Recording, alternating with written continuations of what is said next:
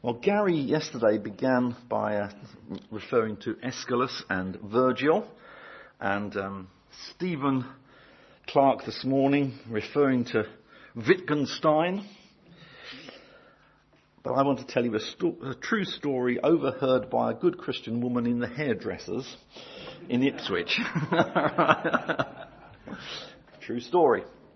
A woman was giving a dinner party and uh, the guests had arrived. She went into the kitchen to find her cat chewing on the chicken she had just cooked.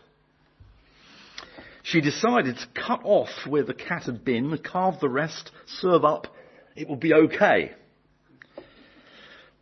Main course completed.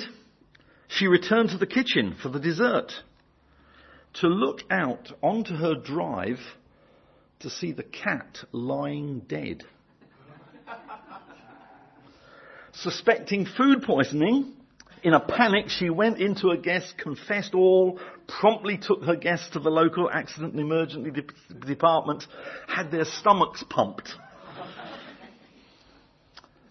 The next morning, her neighbour knocked on the door looking very shamefaced. Last night, he said, I reversed into your drive and I think I clipped your cat's head and killed it.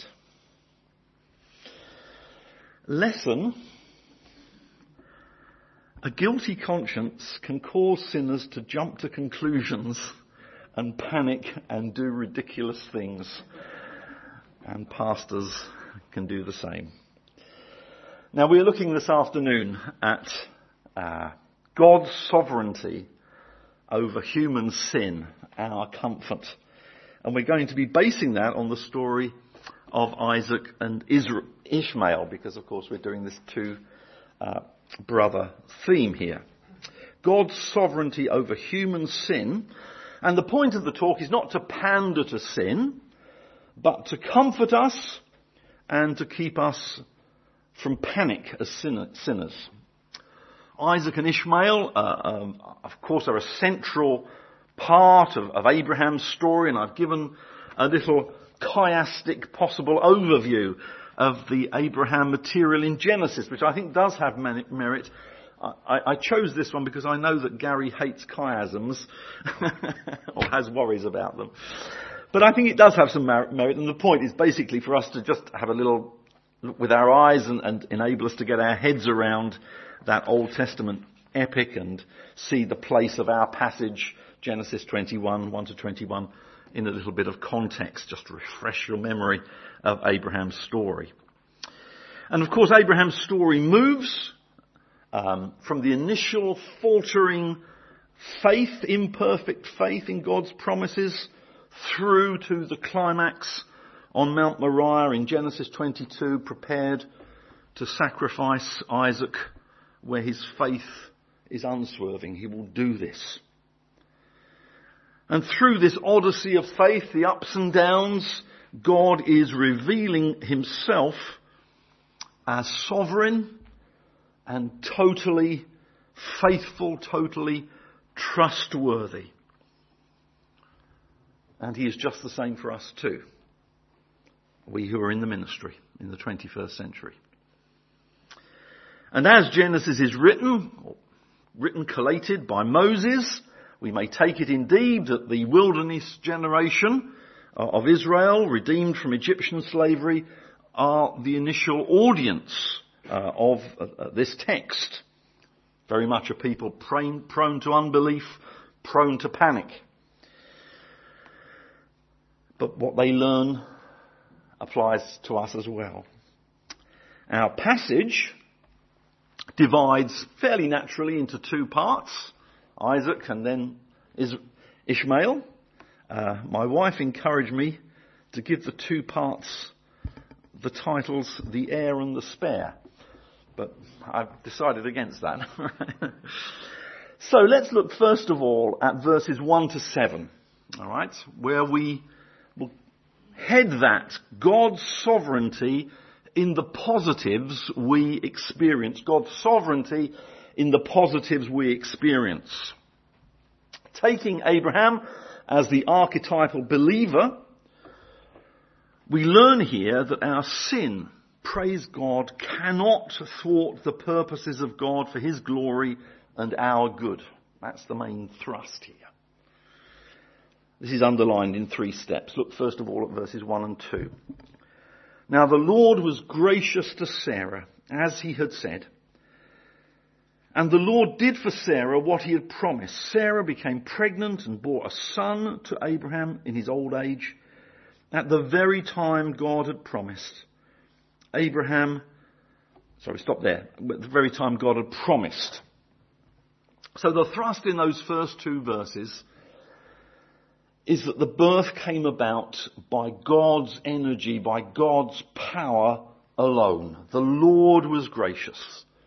The Lord did for Sarah at the time God promised, referring back to 18 verse 10.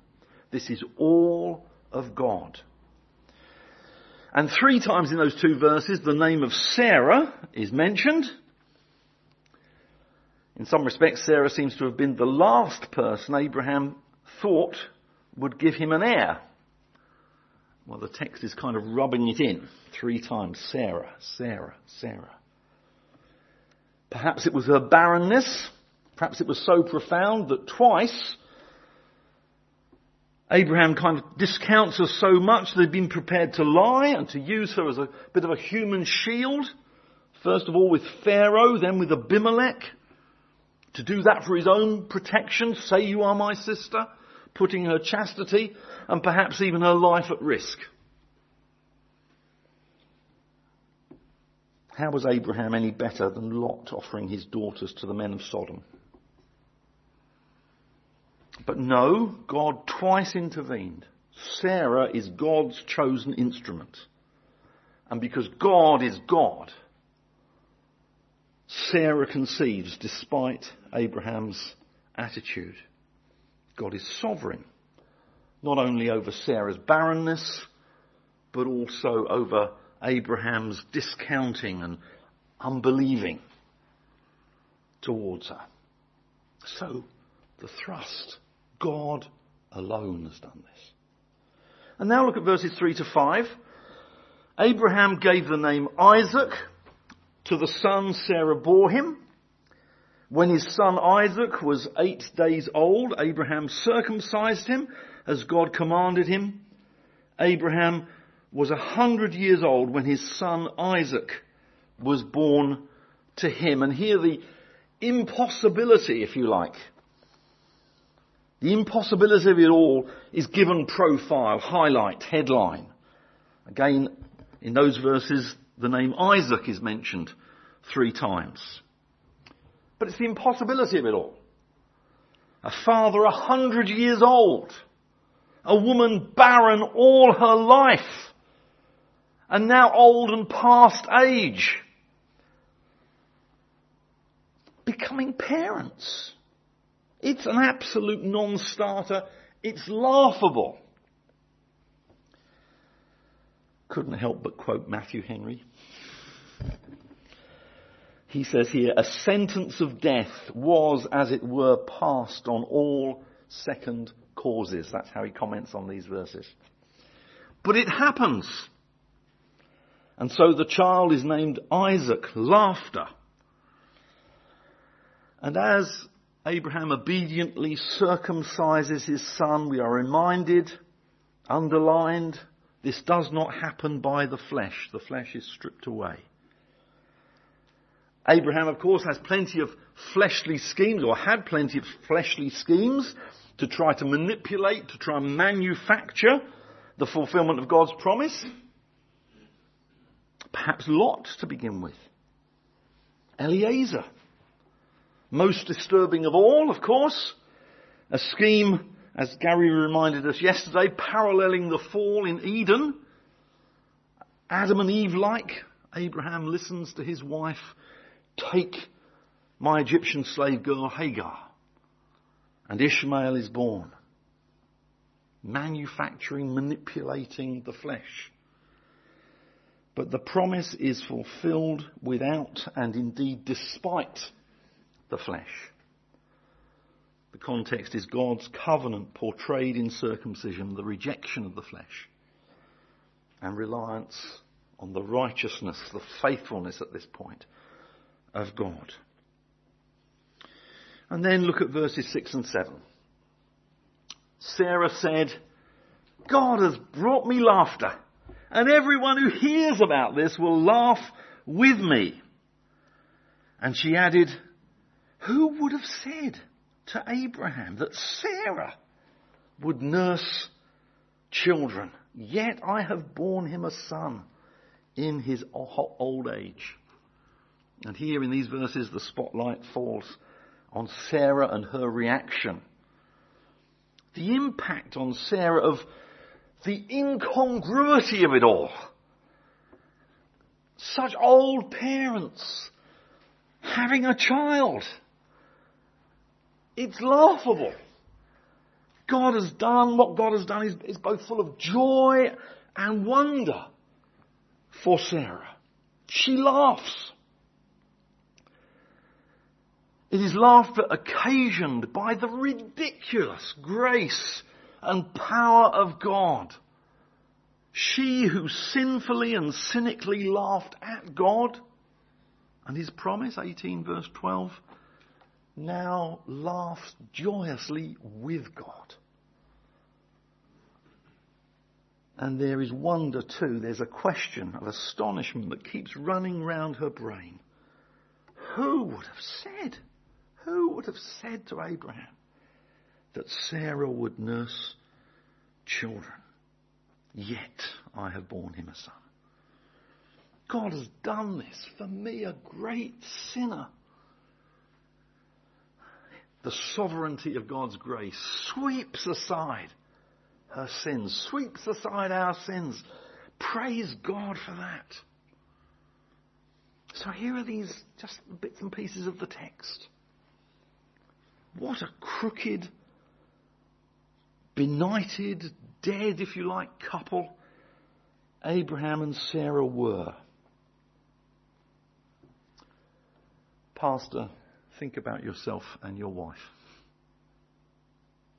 Think about yourself and your wife in the light of those verses. Think first, let's go back to basics.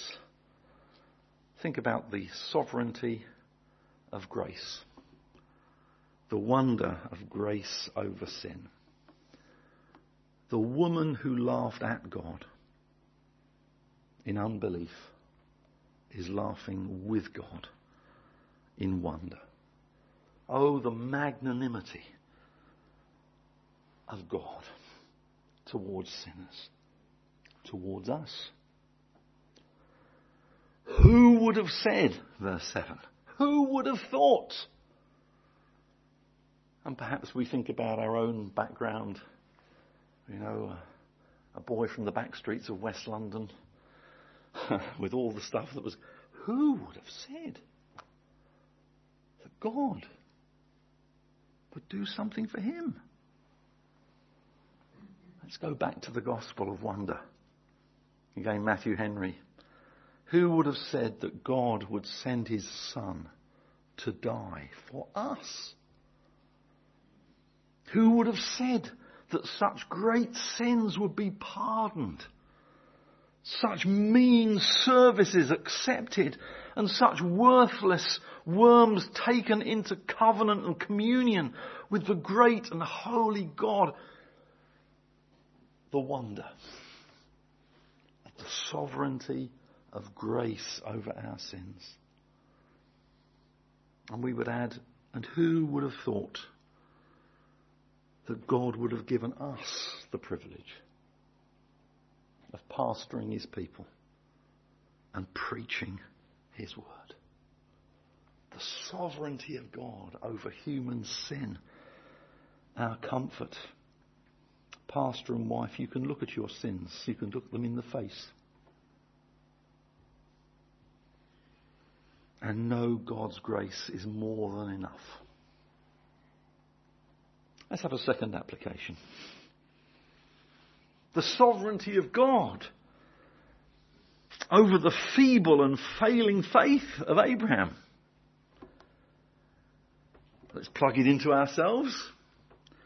As pastors, we are meant to be men of faith. Not only men of faith ourselves, believing the Word of God, but that's what we tell other people to do. Don't we? That's our, in a, in a way, that's our job. But often we know, looking into our hearts, that though we do have faith, it's small, it's imperfect. We preach faith in the face of trouble, and then trouble comes to us. And faith in the face of death. But if we're honest, sometimes we're worried about dying. Oh Lord, my faith is so imperfect so threadbare. But God's sovereign grace is greater than the sinfulness of our feeble faith. Genesis 15 verse 6, the great Reformation text.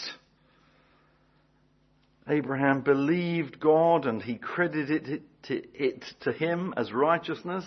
Genesis 15:6 comes before Genesis 16. The debacle with Hagar. Yet it's counted as true faith. True faith. Doesn't that encourage you? The sovereignty of God's grace over sin. We're not accepted because of perfect faith, but because of faith in Christ. It's the third application this dead, in some ways out of step couple sometimes. We think back to Pharaoh and Abimelech. This couple, such sinners, yet God makes them fruitful. And we, pastor and wife, we look at ourselves. We look at our little gifting, our little education. We think of some of the high flyers in our congregations to whom we're meant to minister who are far more able perhaps than we are. How can God use us? But we see here that God uses an ordinary man and woman. We see the sovereignty of God's power and grace over sin. Yes, God uses people like us to be vehicles of His saving promises and to bring fruit into his church. God's sovereignty then over sin in the positives that we experience. But let's look at the second part of the passage, verses 8 to 21, which we will call God's sovereignty in the negatives we have to deal with. God's sovereignty in the negatives we have to deal with. In verses 8 to 21. Here, we have the older brother, Ishmael's despising of Isaac, and subsequent ejection of himself and his mother from the covenant family. Verse 8, the child grew, that's Isaac, and was weaned, and on the day Isaac was weaned, Abraham held a great feast but Sarah saw the son whom Hagar the Egyptian had borne to Isaac was mocking. And she said to Abraham, get rid of that slave woman and her son, for that slave woman's son will never share the inheritance with my son Isaac. Calvin uses uh, this to argue against the lure of Roman Catholicism the siren voice of return to the ancient church, the, the older church. No, says Calvin, the older brother is rejected and disobedient. And actually, it's interesting, it's a mark, it seems to me, of Ishmael's rejection that though he is obviously referred to here, his actual name is studiously avoided in this entire section. His name means God hears that word play is used in the section, but his name is not. Again, let's just look at the verses for a little while. First of all, let's see three things. Let's see God's justice in this rejection of Ishmael and Hagar. This is not a capricious act on God's part. Verse 9. Sarah saw that the son whom Hagar the Egyptian had borne to Abraham was mocking. Ishmael, uh, born when Abraham was 86, uh, Genesis 16, 16. Isaac, born to Abraham when he was 100, verse 5, so it's 14 years for Isaac to be weaned, perhaps two or three years. So here we have Ishmael, a young man of perhaps 16, 17 years old, taunting and mocking a little toddler, so much weaker.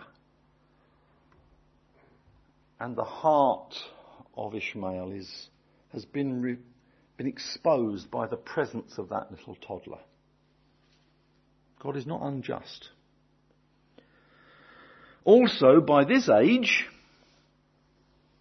Ishmael would probably have been aware of God's promise. And the promise being for Isaac, and therefore the mocking of Isaac is the mocking of God. Don't think, little Isaac, you will inherit. I'm bigger, I'm older, I will always outsmart you or I'll kill you. Galatians 4:29 speaks about Ishmael persecuting Isaac, you see. God's rejection is not baseless. This is not a capricious thing. Hagar has despised Sarah. Ishmael mocks Isaac. And therefore, there's justice in this rejection. But second, let's notice God's sovereignty in the rejection. Here, uh, he's, he's, Ishmael. He's, he's, he's mocking the people of God. He's, he's mocking Isaac. Let's notice God's sovereignty in the rejection. Of course, it was never God's intention that Ishmael should inherit the promise. God is sovereign over both good and evil. God's sovereignty over good and evil is absolute, though it is asymmetric. He is the author of all that is good, but although he is sovereign over evil, he is never ever the author of sin or evil. So without originating Ishmael's mockery, God knows how this proud sinner, Ishmael, will react to little Isaac. And in fact, I think that's a little bit in the text, isn't it? God has, in a sense, set this up for Ishmael. Because that word mocking in verse 9 is the same word as Isaac. He was Isaacing Isaac, says Philip Eveson's commentary on Genesis. He was Isaacing Isaac. Who gave him the name Isaac? God. So there's a sovereignty about what's going on here. And actually it's interesting, almost as an aside, there are other strange in- indications of, of, God's sovereignty um, over Ishmael, uh, shown not only by saving his life, as God hears his cry, probably both the mother and the, the son, and perhaps the son, he's 16, 17 years old, perhaps he was ill at this time. Some say that. That's why he's, he's in such a bad state in the desert while his mum isn't. But God hears, God is faithful. But also, it's interesting, just a little interesting aside, the embedding of that in the text of Hagar moves to a distance of a bow shot, verse 16, which I think is a, what's it called, a, a hapax legomenon, uh, a, one, a one-off use of that idea of the bow shot in the Old Testament. And strangely, what does Ishmael become? Verse 20? An archer, an expert archer. What, what, that's, that's a strange little thing there, isn't it? But it just speaks of God being in control of all this. And God is also sovereign. So he's God, God is so, sovereign over, over Ishmael's sin, but God is also sovereign in Sarah's strident, I think sinful response, her reaction, verse 10.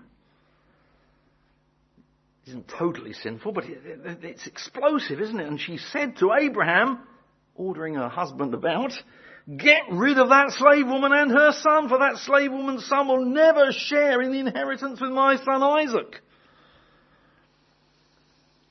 Calvin says, I do not deny that Sarah exceeded the bounds of moderation. I yet do not doubt both her tongue and her mind were governed by a secret impulse of the Spirit, and that the whole affair was directed by the providence of God. Let's just have a little, a little application here. Things are getting messy. They've had the joy of the birth of Isaac. But things are getting messy now, aren't they, in the text, in, in, this, in, this, in these events? And sometimes things get messy in the church, Pastor. Don't they? Sometimes you have periods of, you know, things are going as they should do. But there are other periods where things blow up. And I think the text would encourage us to say, well, God is still sovereign. God is sovereign in the sinful explosions and perhaps opposition and harsh words that we face. That's what basically is happening to Abraham here. He's facing some strong stuff, isn't he, from his wife. God is sovereign in the negatives we have to deal with. I have to say, of course, we as pastors are not always right. And sometimes the negatives we get, we, we deserve them and we should say sorry. But sometimes, in fact, quite often, there are situations where things blow up and you think, well, what did I ever do to them? What did I ever do that they've treated me like this.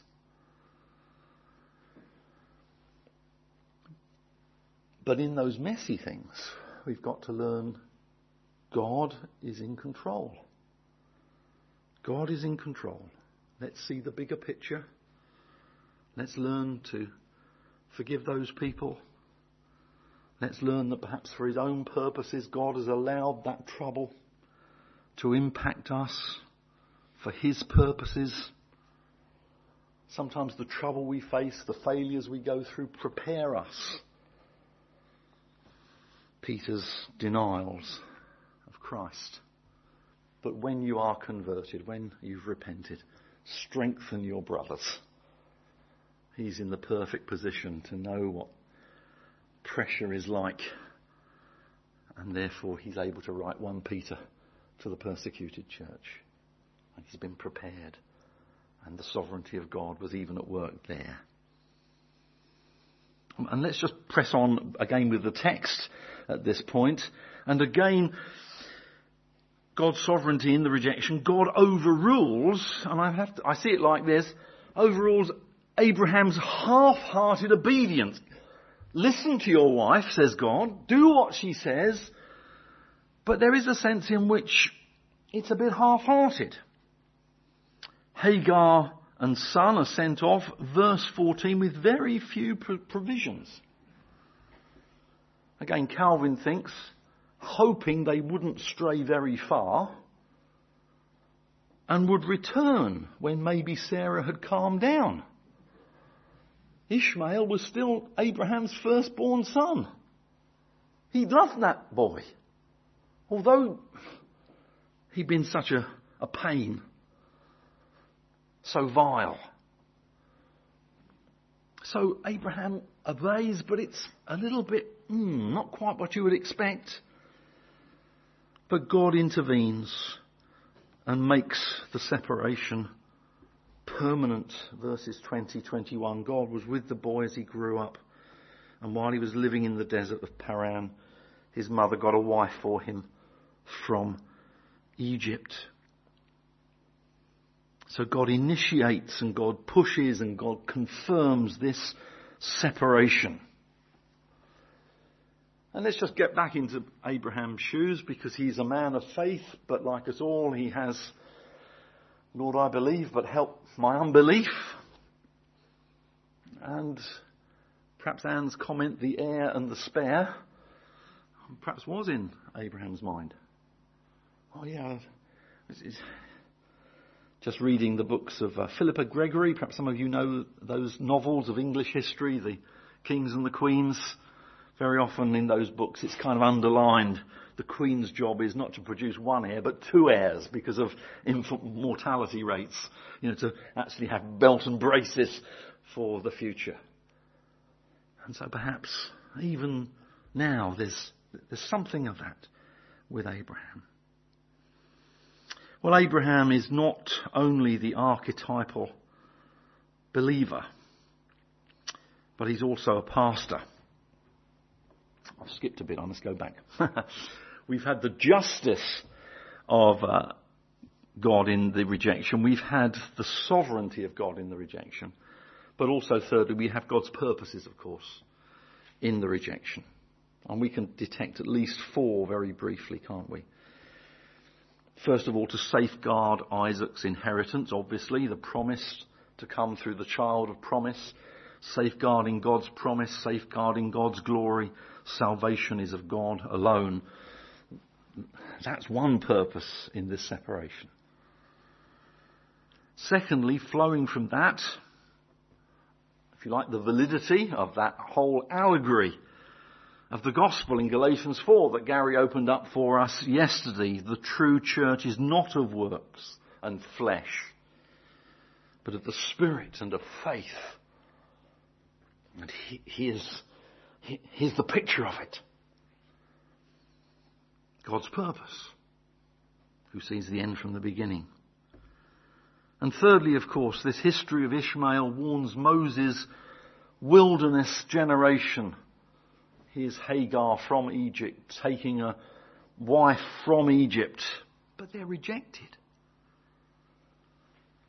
Moses' wilderness generation being warned that the way to Egypt, the way back to Egypt, is the way of rejection. And four, of course, fourth purpose to show the ongoing enmity between the seed of the serpent and the seed of the woman. Yet God rules. And of course, that strand surfaces later again in Genesis as the brothers sell Joseph, who to the Ishmaelites. But God is working over and above that for good. Now, as I say, Abraham is not only the archetypal believer, he's also a pastor to his family. Chapter 18, verse 19, Abraham will teach his family. Pastor, God is sovereign over sin and sovereign over the messy stuff that has to go on sometime in the church. Trust Him in those times as well. In Galatians, Paul is basically he's saying, isn't he? He's saying he's, he's picking up on the words of, um, of, of Sarah, get rid of the slave woman and her son. And presumably those words get rid of are meant to have some kind of practical outworking in the churches. Get rid of those false teachers, those legalists, those critics of the gospel who stir up trouble. Do something about it. Don't just say, oh, this is a nice allegory. Do something about it, it seems. And church discipline, of course, is messy. It's hard. We're reluctant, like Abraham, to get rid of Ishmael. Yet God is sovereign. God has set up this situation, perhaps to de- test our obedience. Will we do right and trust the result to God in His sovereignty? And of course, in the story here of, of the future of Ishmael and Hagar, God is very gracious to those who uh, are, are, are rejected. Are we prepared to, to trust God and do what is right before Him for the good of the churches? Perhaps it's a family, family member of your own in the church. Or perhaps an elder's daughter or someone is involved in some sin, difficult, and, and it's going to be very, very hard to sort this out in the church. Oh, let's just leave it.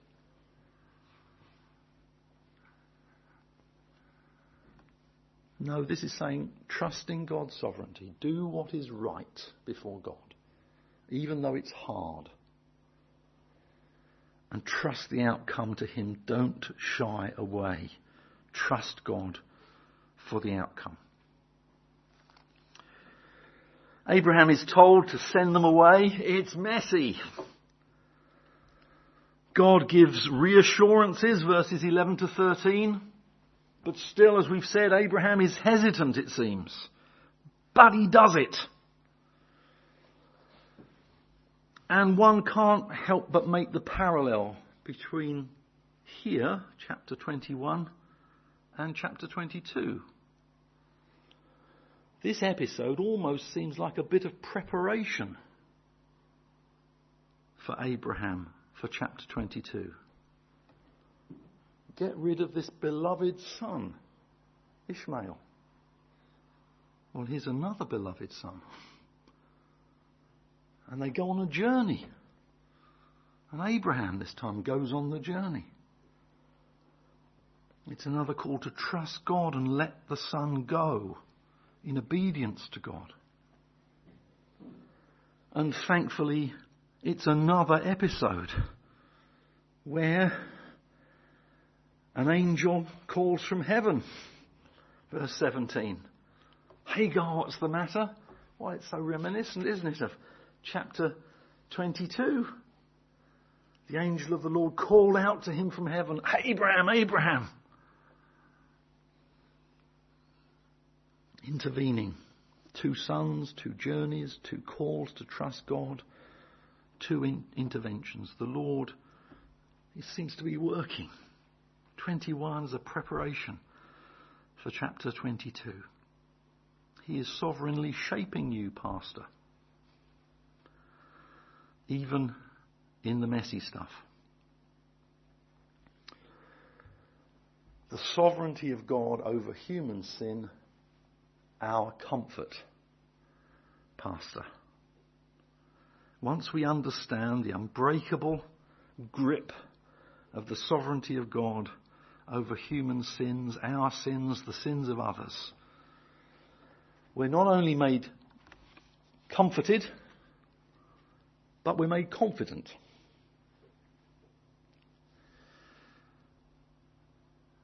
Last point. What's the purpose of that comfort and confidence? Pastor. You see the sovereignty of God, you're made, you're warmed, you're comforted, you're made confident as you grasp these things. To what end? Just so that you feel good and it's okay? Well, there's nothing wrong with that. That's a, that's a good end. But I think the New Testament would say a little bit more than that. The purpose of your com- comfort and confidence, Pastor, is to set you free from self, to care for and serve other people, to be able to forget yourself and serve the flock that God has given you. Just recently, I met for the first time um, uh, a dear black Pentecostal brother from Leeds, and he has a little saying which has stuck with me, and I hope it sticks with you. You see, in a Bible college, in the John Owen Centre, we want knowledge to increase. That's absolutely great. There's nothing wrong with that. But this chap, Ben, would just say, yeah, that's great, but remember this as a pastor. Remember this about your flock. They don't care how much you know until they know how much you care. They don't care how much you know until they know how much you care. And the purpose of this comfort and this confidence is to be set free to care. Pastor, you are a carer, a shepherd. That's what this is about. Amen.